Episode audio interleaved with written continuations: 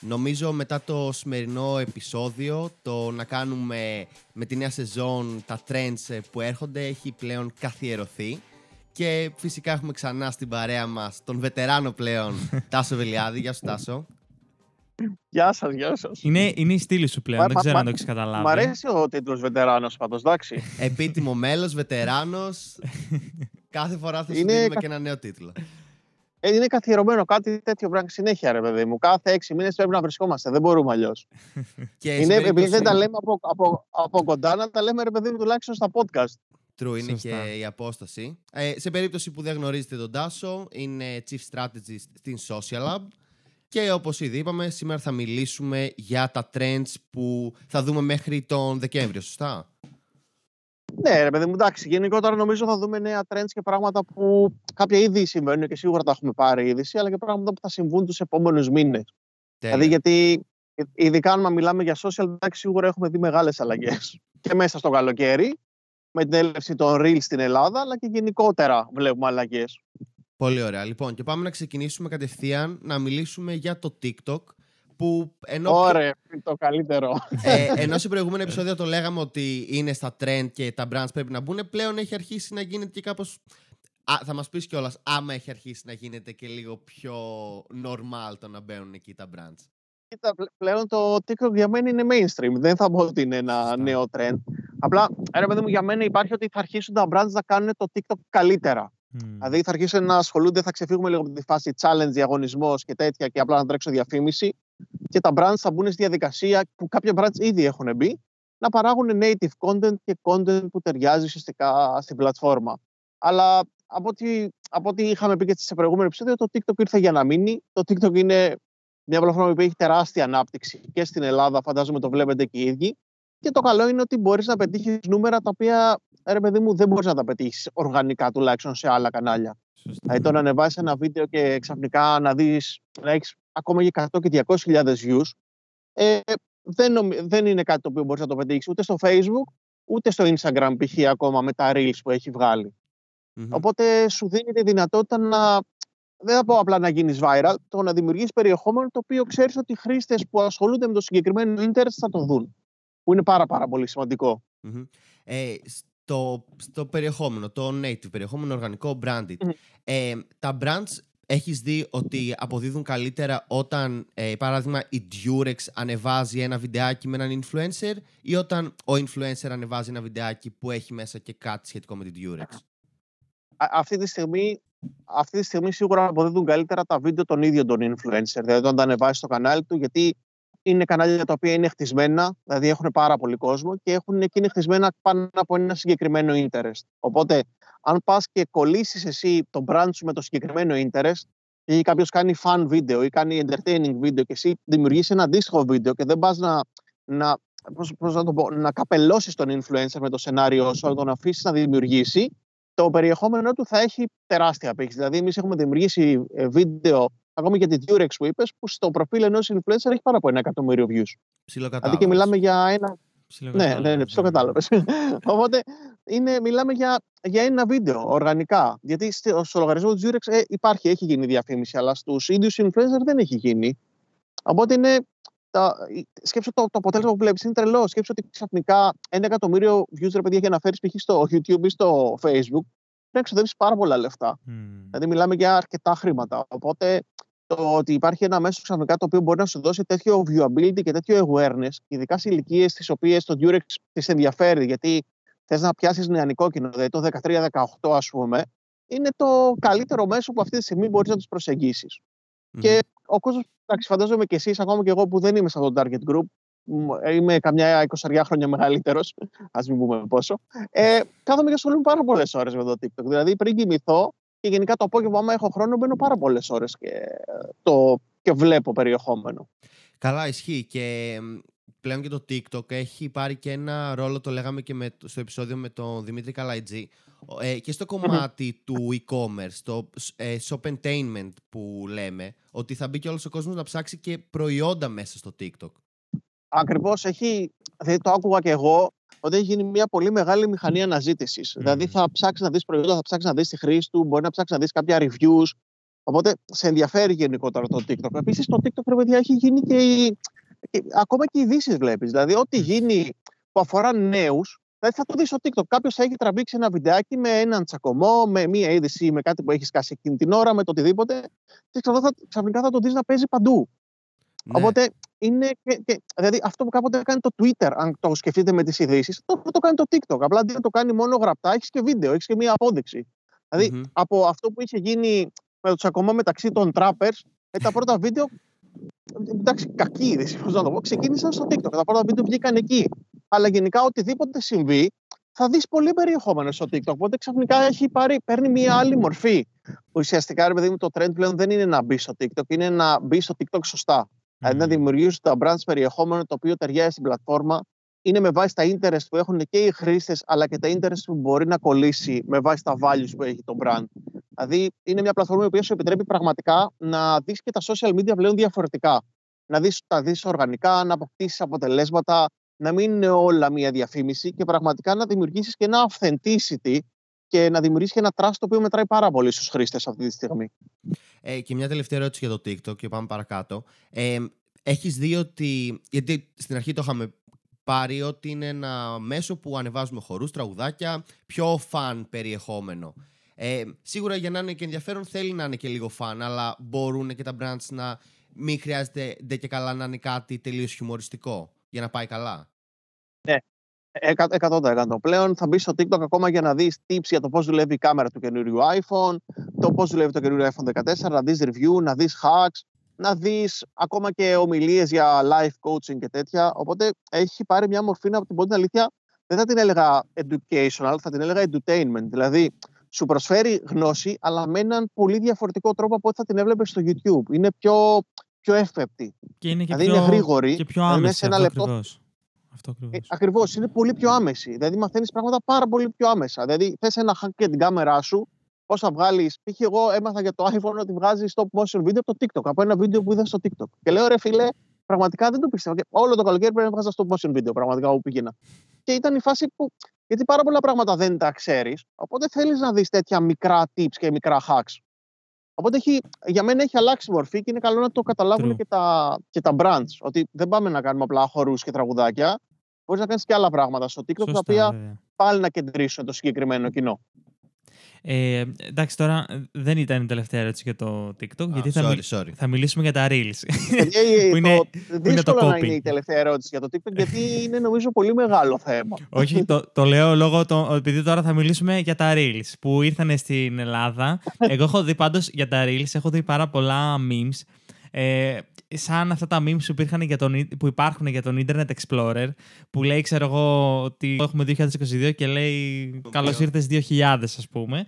Ε, είναι λίγο αυτό, αυτό, το vibe αυτή τη στιγμή για τα Reels. Και ε, εγώ προσωπικά δεν ξέρω πώς δηλαδή λίγο με δυσκολεύει περισσότερο το Instagram με τα Reels παρά με κάνει. Αλλά για πες Κοίτα, θα μιλήσω λίγο πιο γενικά. Δεν θα μιλήσω μόνο για τα Reels, θα το πιάσω για το Facebook γενικότερα. Πιστεύω ότι το Facebook ψάχνει να βρει τρόπους να αυξήσει και το οργανικό του, ε, το οργανικό reach που μπορείς να έχεις, αλλά και να πιάσει και ένα πιο νεανικό κοινό.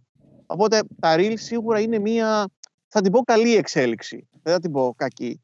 Δηλαδή και τα έχουμε δοκιμάσει και τα προτείνουμε σε πελάτες και, και οι ίδιοι πελάτες τα αξιοποιούν. Έχουν σίγουρα πολύ μεγαλύτερο reach από ότι είχε ένα απλό βίντεο. Δηλαδή, το να ανεβάσω ένα βίντεο post στο Instagram, για μένα είναι καλύτερα να μην το ανεβάσεις. Δηλαδή, άμα θες να ανεβάσεις post, ή ανέβασε ένα carousel ή ανέβασε μια σχέτη φωτογραφία. Τώρα με τα Reels, ξαφνικά αρχίσαμε και βλέπουμε πολύ καλύτερα νούμερα, ακόμα και οργανικά. Ωστόσο, ακόμα στην Ελλάδα δεν έχει, δηλαδή, για να θέλει δουλειά, ρε παιδί μου. Σε κάποιους δεν δουλεύει η μουσική, δεν δουλεύει ο ήχος. Θέλει τέτοια πράγματα. Οπότε δεν είναι ότι τρέχουν 100%. Τρέχουν, μπορείς να τα χρησιμοποιήσεις και πρέπει να τα αξιοποιήσεις, αλλά θέλει μια δουλίτσα ακόμα από πίσω. Ε, ωστόσο, τάξη, τα νούμερα που βλέπουμε στα Reels δεν είναι τα νούμερα που βλέπουμε στα, στο TikTok. Δεν έχουν καμία σχέση. Δηλαδή, ακόμα και με μεγάλα προφίλ που έχουν και 40 και 50 και 100.000, δεν είναι τα νούμερα που θα είχαμε αν ανεβάζαμε ένα βίντεο στο TikTok οργανικά. Και νομίζω ότι αυτή είναι η μεγάλη δύναμη του TikTok από τη μία. Απ' την άλλη, το Instagram, επειδή είναι ένα πιο lifestyle μέσο, αρχίζει και περνάει αυτό το lifestyle περιεχόμενο μέσα από μορφή βίντεο που το βλέπεις και full screen ουσιαστικά, οπότε αρχίζεις και δένεσαι και λίγο περισσότερο. Δηλαδή πιστεύω θα βοηθήσει πάρα πολύ τους influencers, να είμαι ειλικρινής, και μετά τα brands, τα, έτσι όπως, έχει στηθεί, το, έτσι όπως έχουν στηθεί τα reels. OK. Okay. Ε, σχετικά με το Instagram, μιας και είμαστε στο Instagram, ε, τι άποψη έχεις για αυτό που πήγανε να κάνουν με το ε, full screen ε, feed; Τι άλλα, πώς, πώς περάτε καλά, ε. Κοίτα, ρε παιδί μου, είναι, είναι, δεν θα πω ότι είναι αμφιλεγόμενο. Θα πω ότι κάθε αλλαγή σίγουρα επειδή είναι ένα μέσο το οποίο το χρησιμοποιούμε πλέον πάρα πολλά χρόνια. δεν είναι το TikTok ότι βγήκε και ήταν έτσι. Το Instagram το ξεκινήσαμε αλλιώς. Ξαφνικά άλλαξε λογότυπο, ξαφνικά άλλαξε αλγόριθμος, ξαφνικά αλλάζει πάλι. Οπότε κάθε αλλαγή θέλει, θέλει το χρόνο της για να τη συνηθίσεις. Δεν μπορώ να πω ότι είναι καλό ή κακό. Εμένα μου φαίνεται ωραίο, γιατί γενικότερα το να βλέπεις full screen φέρνει πολύ μεγαλύτερο familiarity με το brand. Δηλαδή, σκέψου το να βλέπεις μια διαφήμιση όπως ήταν οι παλιές διαφημίσεις ή οι διαφημίσεις που τρέχουν ακόμα στο Facebook που τις βλέπεις απλά στο κέντρο της οθόνης και σκέψου να βλέπεις μια διαφήμιση που παίζει full screen. Σίγουρα είναι πολύ καλύτερη για να την παρακολουθήσεις και είναι πολύ πιο εύκολο και το brand να περάσει το μήνυμά του. Οπότε θετικό το βρίσκω. Εμένει να δούμε γενικότερα πώς θα εξελιχθεί και πώς θα το δουν και όλοι οι χρήστες. Πάντως για τα Reels βλέπω μεγάλη, αρκετά μεγάλη ανταπόκριση δηλαδή από τον κόσμο και στο εξωτερικό και στην Ελλάδα. Και σίγουρα έχει αλλάξει και ο αλγόριθμος. Δηλαδή πλέον βλέπω πολύ περισσότερα Reels και από έξω και με βάση τα interest που έχω παρά πράγματα που έβλεπα, ε, που έβλεπα πριν ένα εξάμηνο που ήταν σχεδόν όλα από φίλους μου. Οπότε είναι μεγαλύτερη η αλλαγή. Δηλαδή αλλάζουν τον αλγόριθμο, ταυτόχρονα βγάζουν και τα reels, γίνεται και όλο το feed full screen. Οπότε θέλεις και το χρόνο να τις συνηθίσεις από την αλήθεια τις αλλαγές. Mm-hmm. Δηλαδή και... πιστεύω ότι αν αυτό το συζητήσουμε σε ένα εξάμηνο θα είναι σε μια πολύ διαφορετική βάση. OK. Okay. Θα το ξανασυζητήσουμε. Και νομίζω εδώ εννοείται, ε, εννοείται ότι δεν παίρνουν το βίντεο από το TikTok και το βάζω στο Reel. Όχι, για, το κάθε, για μένα το κάθε μέσο έχει πολύ ξεχωριστό περιεχόμενο. Και να το, το Instagram είναι ένα μέσο το οποίο είναι πιο lifestyle, θέλει ναι. ένα πιο lifestyle περιεχόμενο. Δηλαδή θέλει ένα περιεχόμενο που ταιριάζει και στους influencer, από την αλήθεια που έχει το, το μέσο. Το TikTok είναι ένα διαφορετικό μέσο, θα το πω πιο entertainment αυτή τη στιγμή, οπότε δεν ταιριάζουν όλα. Κάποια βίντεο θα ταιριάξουν, αλλά δεν ταιριάζουν όλα. Δηλαδή το Reel δεν, είναι, δεν γεννήθηκε απλά για να ρίχνω ένα βίντεο, κάνω ένα βίντεο στο TikTok και το πετάω σαν Reel στη, στο Instagram. Και γενικα το, το να δημιουργήσει περιεχόμενο το οποίο είναι καθετοποιημένο για την κάθε πλατφόρμα ή για δύο πλατφόρμες, ανάλογα ρε παιδί μου το κοινό σου και το πόσο, ε, πόσο αντίστοιχο κοινό έχεις στις δύο πλατφόρμες, πιστεύω είναι, το, είναι must. Δηλαδή και εξαρτάται πάρα πολύ, πρέπει να έχεις και μια στρατηγική για το κάθε μέσο. Ποια είναι η στρατηγική του κάθε μέσου και πώς το αξιοποιείς. Ε, για το Facebook, το λέμε συνέχεια ότι έχει, δεν μπαίνει ο κόσμος, έχει σταματήσει να είναι relevant. Τι βλέπεις εσύ; Παιδιά, θα πω ότι το Facebook ακόμα και τώρα που μιλάμε είναι σίγουρα η μεγαλύτερη πλατφόρμα που υπάρχει. Δηλαδή ε, και σε awareness και σε κόσμο είναι η μεγαλύτερη πλατφόρμα. Επίσης είναι πάρα πολύ καλή, επειδή μιλήσατε πριν και για e-shops, ειδικά αν θες να τρέξεις traffic καμπάνιες, είναι τεράστιο. Σου φέρνει πάρα πολλά κλικ, σου φέρνει πάρα πολύ καλά νούμερα και πολύ καλό CTR. Οι υπόλοιπες πλατφόρμες, π.χ. το TikTok ή το Instagram, δεν έχουν τόσο μεγάλα click-through rate άμα τρέχουμε καμπάνιες traffic. Γιατί όταν είσαι στο TikTok, δεν θες να βγεις από το TikTok. Γενικά, οι πλατφόρμε που τρέχεις πάρα πολύ από το κινητό σου, δεν σε βολεύει να πατήσεις και να βγεις από την πλατφόρμα. Οπότε θες να δεις όλη την πληροφορία εκεί μέσα. Οπότε μπορεί να δεις μια διαφήμιση ή να κάνεις ένα screenshot και να πας να την δεις μετά ή να αγοράσεις πιο μετά στο Facebook, επειδή ακόμα πάρα πολύ το τρέχουμε και από το laptop μας ή από το desktop mm. μας, είναι πιο εύκολο να ανοίξεις δύο-τρία παράθυρα και να δεις τη διαφήμιση. Οπότε, ειδικά για σκοπούς traffic, ε, μετράει πάρα πολύ. Και σίγουρα έχει και κάποια κοινά τα οποία δεν μπορείς να τα πετύχεις σε άλλα μέσα. δηλαδή, άμα δείτε τα τελευταία στατιστικά του, του Facebook, οι, οι ηλικίες μου, εγώ και οι παραπάνω, οι γέροι αυτοί που απομείναμε μέσα, ε, είναι, είναι άτομα τα οποία μπορεί να μπορείς να τα πετύχεις σε άλλα κοινά. Δηλαδή, εγώ βλέπω μετά το COVID και μια τεράστια αύξηση στο κοινό 45 plus και στο 50 και στο 55 plus, τα οποία είναι κοινά τα οποία, άμα τους πεις, νομίζω ότι TikTok θα σε κοιτάνε λίγο περίεργα.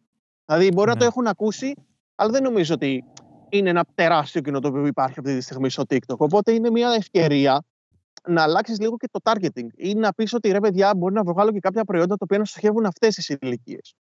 Και το Facebook δεν θα πω ότι πέθανε ή πεθαίνει. Σίγουρα πρέπει να βρει λύσεις για, για να αυξήσει το reach. Δηλαδή δεν γίνεται να μποστάρεις κάτι και αν δεν το μπουστάρεις να μην το βλέπει ναι. κανείς. Ωστόσο, βλέπω ότι αν ποστάρεις αρκετά δημιουργικό περιεχόμενο ή περιεχόμενο που ταιριάζει στο κοινό σου, δηλαδή όπως κάνουμε εμείς σε αρκετά brands και υπάρχει μια στρατηγική από πίσω, ε, το κοινό θα αντιδράσει, θα ανταποκριθεί. Και το καλό με το Facebook ή το καλό ή το κακό είναι ότι ρε παιδί μου μπορείς εύκολα να κάνεις κάτι share. Το οποίο δεν μπορείς να το κάνεις σε άλλες πλατφόρμες. Δηλαδή, Μμ. σπάνια θα δεις κάποιον να κάνει share στο Instagram profile του κάτι από brand. Δηλαδή να Ναι. πάρει μια φωτογραφία από ένα brand και να την ποστάρει ή ένα βίντεο. Στο Facebook αυτό ακόμα γίνεται. Οπότε είναι, κάθε μέσο έχει τα δικά του καλά, έχει και τα Μμμ. δικά του κακά. Σίγουρα το Facebook για μένα πρέπει να βρει μια λύση το να γίνει πιο, πιο ελκυστικό και να βρει και τρόπους να προσεγγίσει και τα μικρότερα κοινά. True. OK. Τώρα να πάμε σε ένα άλλο μεγάλο, πολύ μεγάλο ζήτημα που είναι είτε η ενεργειακή κρίση είτε ο πληθωρισμός και πώς αυτά συνδυάζονται ας πούμε με τα, με τα brands. Νομίζω ότι τα παίρνεις από το στόμα μου, κάτι τέτοιο ήθελα να πω κι εγώ. Α, είναι που δεν έχουμε Γενικά, συνεννοηθεί ο- καθόλου γι' αυτό. Λοιπόν, ναι, είναι αυτό. λοιπόν, να πάμε α- αρχικά. Ε, από τα πιο απλά πράγματα, ότι έχει επηρεάσει αυτό το ad spend, ας πούμε, του κάθε brand. Θα σου πω ότι είναι ανάλογα το brand. Δηλαδή, είναι ανάλογα σε ποια κατηγορία κινείσαι, ανάλογα το τι προϊόντα πουλάς. Αλλά γενικά ο πληθωρισμός θα σου πω ότι έχει επηρεάσει τον τρόπο που καταναλώνουμε προϊόντα. Δηλαδή, έχει επηρεάσει τον τρόπο που ψωνίζουμε, έχει επηρεάσει το ότι προσέχουμε πολύ, έχουμε γίνει πολύ πιο έξυπνοι βασικά στις αγορές μας. Μμμ. Και έχει αλλάξει και λίγο η φάση ότι μπορεί. Μέσα στον κορονοϊό λέγαμε ότι ο κόσμος αρχίζει και πηγαίνει σε πιο ποιοτικά πράγματα. Θέλει πιο ποιοτική ζωή, πιο ποιοτική πράγματα που θα συνεισφέρουν στην υγεία του και τέτοια. Τους τελευταίους μήνες έχουμε δει ότι λίγο έχει μαζευτεί και ψάχνει πράγματα τα οποία είναι φτηνά. Δηλαδή θέλει Μμμ. να αγοράσει πράγματα τα οποία πραγματικά θα τον βοηθήσουν να περάσει την καθημερινότητά του και να μην ξοδέψει μια περιουσία για να αγοράσει κάτι το οποίο είναι αρκετά ακριβό. Οπότε και τα brands πρέπει να προσαρμόσουν ανάλογα τις στρατηγικές τους και να, για μένα δεν, εξι- δεν είναι σωστό να μειώσεις το ad spend σου. Είναι να προσαρμόσεις τη στρατηγική σου για να μπορέσεις να ξαναπιάσεις τον κόσμο. Γιατί όλοι θέλουμε, δεν μπορεί κάθε μέρα να παίρνουμε το ίδιο προϊόν. Θες να Μμμ. κάνεις και μία έξοδο, θες να κάνεις και κάτι άλλο, θες να βγεις. Οπότε όλοι θα τα κάνουμε. Μπορεί να μειώσουμε λίγο κάποια πράγματα, αλλά πρέπει όταν ο άλλος θέλει να βγει να είσαι εκεί σε αυτό το micro moment για να καταφέρεις να τον πιάσεις. Οπότε θέλει μια αλλαγή στρατηγικής. Και εμείς, δηλαδή, σε πάρα πολλά brands έχουμε αρχίσει και α, διαφοροποιούμε λίγο τη στρατηγική μας, προκειμένου να καταφέρουμε να ανταπεξέλθουμε σε μια αγορά η οποία πλέον αλλάζει συνέχεια. Δηλαδή, κάποτε Μμμ, λέγαμε ναι. θα σου δημιουργήσω μια στρατηγική η οποία θα κρατήσει τρία με πέντε χρόνια. Πλέον, αν δημιουργήσεις μια στρατηγική και την κρατήσεις τρία χρόνια, πραγματικά είσαι ε, εκτός τόπου και χρόνου. Οκ. Δηλαδή, αλλάζουν τόσο, τόσο γρήγορα τα πράγματα και η ενεργειακή κρίση ουσιαστικά έχει. Αυτό που έχει επηρεάσει και η ενεργειακή και ο πληθωρισμός είναι το, ουσιαστικά η τσέπη του καταναλωτή, δηλαδή το πορτοφόλι του καταναλωτή. Το πόσα έχει ο ίδιος να ξοδέψει. Οπότε πρέπει εσύ που έχεις ένα brand να καταφέρεις να το πιάσεις με έναν πιο δημιουργικό τρόπο και να του δημιουργήσεις το trust που χρειάζεται. Ναι. Δηλαδή, αυτό είναι για μένα η βασική λέξη είναι η εμπιστοσύνη. Να του δημιουργήσεις την εμπιστοσύνη που χρειάζεται για να έρθει να επιλέξει εσένα. Μμμ. Ναι, ισχύει. Καταρχήν για το ad spend. Ε, Όντως, δηλαδή, άμα ξοδέψεις λιγότερα στη διαφήμιση, αυτό μετά θα επηρεάσει και τις ίδιε τι πωλήσει. Και είναι ένας φαύλος κύκλος. Σωστά. Και ειδικά και στην Αμερική είδα ε, ο οργανισμός που είναι για. Δεν θυμάμαι ακριβώς πώς λέγεται. Ε, που είχε κάνει μονοσέλιδες διαφημίσεις στους New York Times. ο- Μην κόβετε το ad spend. Ελάτε να μας πείτε σε ένα χρόνο πώς πήγε αυτό, ας πούμε. Παιδιά, είναι, φα... είναι φαύλος κύκλος. Το να πω ότι α, ε, αρχ- αρχίζει και αυξάνονται τα κόστη παραγωγής, το πρώτο που θα κάνω είναι θα κόψω την, τα λεφτά που ξοδεύω. Απλά μετά θα, μειωθεί και, θα μειωθούν και αυτοί που με αγοράζουν. Και επειδή δεν θα προβάλλομαι, θα χάσω και από το awareness, θα χάσω και από Σίγουρα. ό,τι άλλα όλα πράγματα τα άλλα. έχω χτίσει μέσα στα χρόνια, γιατί κάποιος άλλος δεν θα σταματήσει και θα βρει Ναι. έναν έξυπνο τρόπο να διαφημιστεί. Ναι, ναι, ναι. Οπότε για μένα το, το βασικό είναι βρεις έξυπνους τρόπους. Δηλαδή η αγορά αλλάζει και μπορείς να αλλάξεις και το προϊόν σου. Και εγώ θα σας πω ένα πάρα πολύ ωραίο παράδειγμα, επειδή όλοι ξέρετε ότι γουστάρω τα μάξια. Σκεφτείτε πόσο έχει αλλάξει ο τρόπος που αγοράζουμε πλέον αυτοκίνητα. Πλέον ένα 50% των ανθρώπων δεν αγοράζει αυτοκίνητα. Τα αυτοκίνητα είναι leasing Μμ. ή είναι flex. Δηλαδή τα, τα παίρνει για λίγο χρονικό διάστημα, γιατί αυτό το μοντέλο τους βολεύει. Οπότε πρέπει να μπεις σε μια διαδικασία όχι απλά να, να σκεφτείς το Α, θα κόψω διαφημίσεις, ούτε καν. Να σκεφτείς πώς το προϊόν μου θα μπορεί πλέον να εξυπηρετεί τις ανάγκες των καταναλωτών. Δηλαδή, Ναι. Ανάλογα τη φάση που είμαι, έχω πολύ διαφορετικά interest. Σκεφτείτε αυτό που έκανε η Starbucks όταν βγήκε ο κορονοϊός. Επειδή πάρα πολλά μαγαζιά, δεν πηγαίναμε στα μαγαζιά, δεν μπορούσαμε να πάμε, έβγαλε πάρα πολλά προϊόντα τα οποία τα καταναλώνει στο σπίτι. Πλέον παίρνεις κάψουλες Starbucks στο σπίτι, ποτήρια Starbucks στο σπίτι, τα πάντα για το σπίτι. Οπότε μπήκε σε μια άλλη αγορά. Ή πάρα πολλά σούπερ μάρκετ ξαφνικά μπορεί να τα παραγγείλεις μέσω του eFood, μέσω του Box, μέσω όλων των, των εφαρμογών. Προσαρμογή. Οπότε εκεί πρέπει να καλέσεις μια εταιρεία ή ένα agency το οποίο έχει πολύ δυνατή στρατηγική για να σε βοηθήσει το πώς θα ξοδέψεις τα λεφτά σου καλύτερα. Όχι ή πώς θα μειώσεις το spending σου ή πώς θα συνεχίσεις να κάνεις το ίδιο spending. Είναι να δεις μια, μια διαφορετική οπτική της ίδιας σου της δουλειάς. Αυτό είναι το βασικό.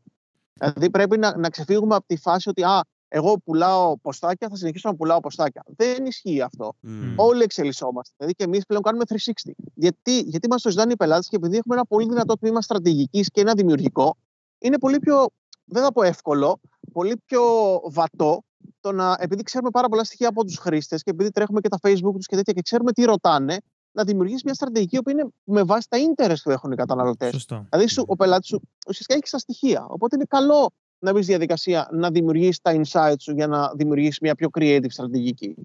Τώρα, ε, εγώ μένοντας σε αυτό το κλίμα πληθωρισμού, κρίσεων κτλ.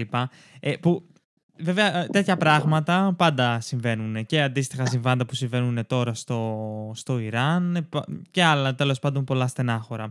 Θέλω να πω ότι. Κάθε, κάθε, κάθε δύο μέρες γίνεται κάτι καινούργιο. Σωστά, σωστά, ναι, ναι. Ε, εγώ θέλω να ρωτήσω ότι έχετε προσαρμόσει, αλλάξει τον τρόπο που επικοινωνείτε μηνύματα ώστε να μην είναι ε, ξέρω εγώ, δεν μπορώ ρε παιδί μου εγώ στο Instagram να βλέπω από τη μία story BBC News έγινε αυτό στο Ιράν, μετά να βλέπω Vice ξέρω εγώ και μετά να βλέπω διαφήμιση το He Brand να μου λέει ξέρω εγώ τα δικά του. Οπότε έχει προσαρμοστεί κάπως το μήνυμα σε αυτά τα δεδομένα; Ή εγώ σκέφτομαι επίσης και πες μου ε, πώς το σκέφτεσαι εσύ ότι ίσως είναι και ανάλογα το κοινό. Δηλαδή αν το κοινό δεν ενημερώνεται τόσο και δεν είναι τόσο το think του να διαβάζει τι συμβαίνει και τα λοιπά, ίσως να μην Εγώ στέκει, θα... ας πούμε, κάπως. Θα σου θέσω το ερώτημα διαφορετικά, επειδή είμαι Θα σου πω ότι, ε, ρε παιδί μου, πιστεύω ότι ε, ε, σχεδόν ένα μεγάλο ποσό των ανθρώπων που μπαίνουν στο ίντερνετ, άμα πούμε ότι τα 6,5 εκατομμύρια, 7 εκατομμύρια Ελλήνων μπαίνουν στο ίντερνετ, ε, σχεδόν όλοι θα δουν κάποιες ειδήσεις μέσα στη μέρα γιατί τους τις πετάει ακόμα και στο Instagram και στο Facebook και στο TikTok. Παντού θα δεις μια είδηση. Και ένα story θα κάνω εγώ με repost από την Ελισάβετ που πέθανε. Ε, δεν ξέρω αν έκανε. Δεν, δεν το παρατήρησα. Δεν έκανα. Ήταν παράδειγμα. Δεν έκανα. Ε, θα σου πω όμως το εξής. Ποιος είναι ο βασικός λόγος που όλοι μπαίνουμε στα social media; Ο βασικός λόγος, σύμφωνα με όλες τις έρευνες, είναι για να διασκεδάσουμε. Είναι entertaining, δηλαδή για να περάσουμε καλά. Είναι για να ξεφύγουμε από αυτά που μας συμβαίνουν στην καθημερινότητα ή γενικότερα να μάθουμε νέους τρόπους για το πώς θα λύσουμε κάποια προβλήματά μας, ή πω γενικότερα θα, θα ηρεμήσουμε, ρε παιδί μου. Θέλουμε αυτό το decompression στα social media. Οπότε πρέπει και τα brands να δίνουν και ευχάριστα μηνύματα και να περνάνε και αυτό το decompression, γιατί αλλιώς θα, θα γίνουμε όλοι καταθλιπτικοί, θα το ρίξουμε στα χάπια. Δηλαδή και ένας από τους λόγους που η νέα γενιά π.χ. δεν βλέπει ειδήσεις, δεν είναι ότι δεν τους ενδιαφέρουν οι ειδήσεις, δεν τους ενδιαφέρει ο τρόπος που παρουσιάζουν τις ειδήσεις στα κανάλια. Είναι τρόπος ο οποίος είναι φοβιστικός. Δεν θέλω να, να φοβάμαι να κοιμηθώ το βράδυ. Θέλω να, να βλέπω πράγματα τα οποία θα με βοηθήσουν να περάσω ωραία. Οπότε αυτός είναι ο λόγος που βλέπουμε Survivor ή βλέπουμε άλλες τέτοιες εκπομπές. Είναι χαλαρωτικές. Δηλαδή, μπορεί να, να μου πείτε, Μα δεν μου αρέσει το ένα ή το άλλο. Παιδιά, εγώ βλέπω GNTM κάθε βράδυ.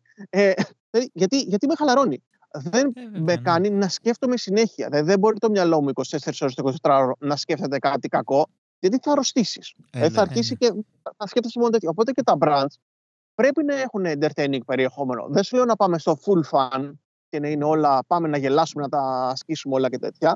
Απλά πρέπει και αυτό που σου δίνω να σου δείξω με έναν χαρούμενο, με έναν ευχάριστο τρόπο και ναι, όπου μπορούμε να συμμετέχουμε και σε κοινωνικές δράσεις. Ε, να έχουμε στο μυαλό μας και το, την κουλτούρα του Έλληνα ή το cultural tension για να βρίσκουμε πράγματα τα οποία ταιριάζουν με τον brand μας και μπορούμε π.χ. να τα αξιοποιήσουμε. Πώς εμείς, ας πούμε, με την Durex, ένα από τα πράγματα που ταιριάζει στον brand και πρέπει να κάνει το sex education. Mm-hmm. Απλά δεν το κάνει απλά έχοντας έναν ψυχολόγο, έναν σεξολόγο να μιλάει. Το κάνει με έναν πιο ε, έξυπνο τρόπο, βάζοντας κάποιους influencers, οι οποίοι απαντάνε σε πραγματικά ερωτήματα, αλλά με έναν πιο διασκεδαστικό τρόπο, για να σε κάνει να χρησιμοποιήσεις προφυλακτικό.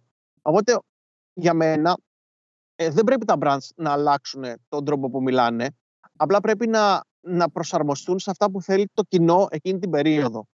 Και επειδή τα τελευταία τρία χρόνια δεν ξέρω, πρέπει έχω χάσει την μπάλα, έχουμε περάσει δύσκολα. Ε, παιδί μου, θέλω να μπω και λίγο στο Ιντερνετ να διασκεδάσω. Δεν θέλω να δω και κάτι ευχάριστο στο YouTube και κάτι ευχάριστο στο Instagram και γενικότερα να, να ξεφύγω. Οπότε γι' αυτό είναι λίγο. Δηλαδή θέλει, θέλει μια στρατηγική σκέψη. Και απλά είναι διαφορετικό για το κάθε brand. Είναι ανάλογα και το τι, σε τι κατηγορία είναι και το τι μπορεί να πει. Ναι, και, ναι, Δηλαδή, ας νομίζω... πούμε, εμένα, εμένα ας πούμε, μου άρεσε και αυτό που είχε κάνει η Λάκτα πάρα πολύ. Που είχε πιάσει το Me Too ουσιαστικά και το θέμα με την ενδοοικογενειακή βία και δημιούργησε βέβαια. μια τέτοια ταινία. Ήταν φανταστικό. Απ' την Βέβαια, άλλη, ρε βέβαια. παιδί μου, και ό- όλα τα brands έχουν, όχι όλα, πολλά brands μπορούν να ασχοληθούν με πιο κοινωνικά ζητήματα. Απλά πρέπει να δεις ότι ταιριάζει στο brand σου για να μην το κάνεις απλά για να το κάνεις. Ναι. Και να το κάνεις και με έναν τρόπο που ταιριάζει στο brand. Δηλαδή, δεν βγήκανε να πούνε τόσες γυναίκες σκοτώνονται κάθε χρόνο, whatever. Το, έκαναν μια ιστορία και στο τέλος σου είχαν και το μήνυμα, αλλά εσύ είχες γίνει ήδη connected με αυτό το πράγμα. Σωστό. Ακρι- Πλέον το storytelling νομίζω είναι ένα, είναι ένα trend το οποίο είναι αιώνιο, δεν είναι τωρινό. Ναι. Απλά είναι, είναι πλέον πολύ, το, θε- ο κόσμος το θέλει πολύ περισσότερο από ό,τι το ήθελε τα προηγούμενα χρόνια. Και αυτό το βλέπεις και στο πόσες σειρές έχουν βγει ξαφνικά σε όλα τα κανάλια. Μμμ. Ισχύει. Δηλαδή, μας, α- μας αρέσει το storytelling, μας αρέσει η φαντασία, μας αρέσει όλο αυτό. Θέλουμε να το βλέπουμε. Και όλα αυτά για, να- για να έχουν και τηλεθέαση σημαίνει ότι ο κόσμος θέλει να παρακολουθήσει κάτι που θα τον βοηθήσει να ξεφύγει, θα δει ένα χαρακτήρα διαφορετικό. True. Ε, κάποιο άλλο trend που βλέπεις. Τώρα εμένα μου έρχεται να σε ρωτήσω για τον Be Real άμα έχεις παίξει καθόλου μαζί του. Είναι, ρώτα, ε, εντάξει, εγώ, το, το, το Biriel είναι φανταστικό. Είναι ότι τέλειο. ξε- ξαφνικά ρε παιδί μου εκεί που κάθεσαι σου σκάει ένα μήνυμα και είσαι σε φάση, «Ω, τι έγινε τώρα; Να Ναι, βγάλω ναι, μια ναι. φωτογραφία και να βγάλω και μια φωτογραφία. Τη στείνεις κάνω. φώτο ή το κρατάς ε, αληθινό; Όχι, το κρατάω όσο ότι έχω βγάλει είναι αληθινό. Απλά δεν έχω ασχοληθεί και πολύ. Ασχολήθηκα 4-5 φορές. Μετά, να σου πω την αλήθεια, δεν είμαι μάλλον και το ηλικιακό target group αυτού του, του μέσου και ίσως λίγο με κούρασε.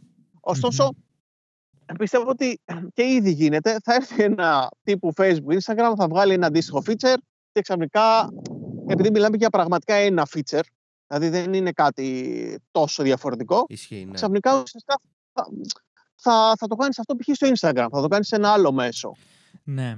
Ξέρεις ποιο είναι το θέμα. Ε, όταν είχε ξεκινήσει το Instagram, ε, ας πούμε, ε, εγώ όταν είχα κάνει το Instagram account, είχα απλά τους φίλους μου εκεί μέσα. Ήταν και ο αλγόριθμος, δεν υπήρχε αλγόριθμος, ήταν απλά όλα χρονολογικά και ήταν, ήταν ένα πάρα πολύ ωραίο app για να δεις τι κάνουν οι φίλοι σου. Ε, αυτό είχε, είχε χαθεί ας Τόσο. πούμε. Κά, κάπου, κάπου στο Τέξας, Ναι, ναι. παλιάς. ναι. Και, και τώρα αυτό το ίδιο πράγμα νομίζω κάπως έρχεται να το καλύψει το Be Real. Γιατί έχω μόνο τους φίλους μου. Βλέπω ότι κάνουν μόνο οι φίλοι μου. Ξέρεις τι, νομίζω ότι όλα τα μέσα κάπως έτσι ξεκινάνε. Γιατί και το, και το Facebook όταν άνοιξε, τα πρώτα άτομα που έκανα connect True. ήταν οι παλιοί μου συμπαθητές και τέτοια.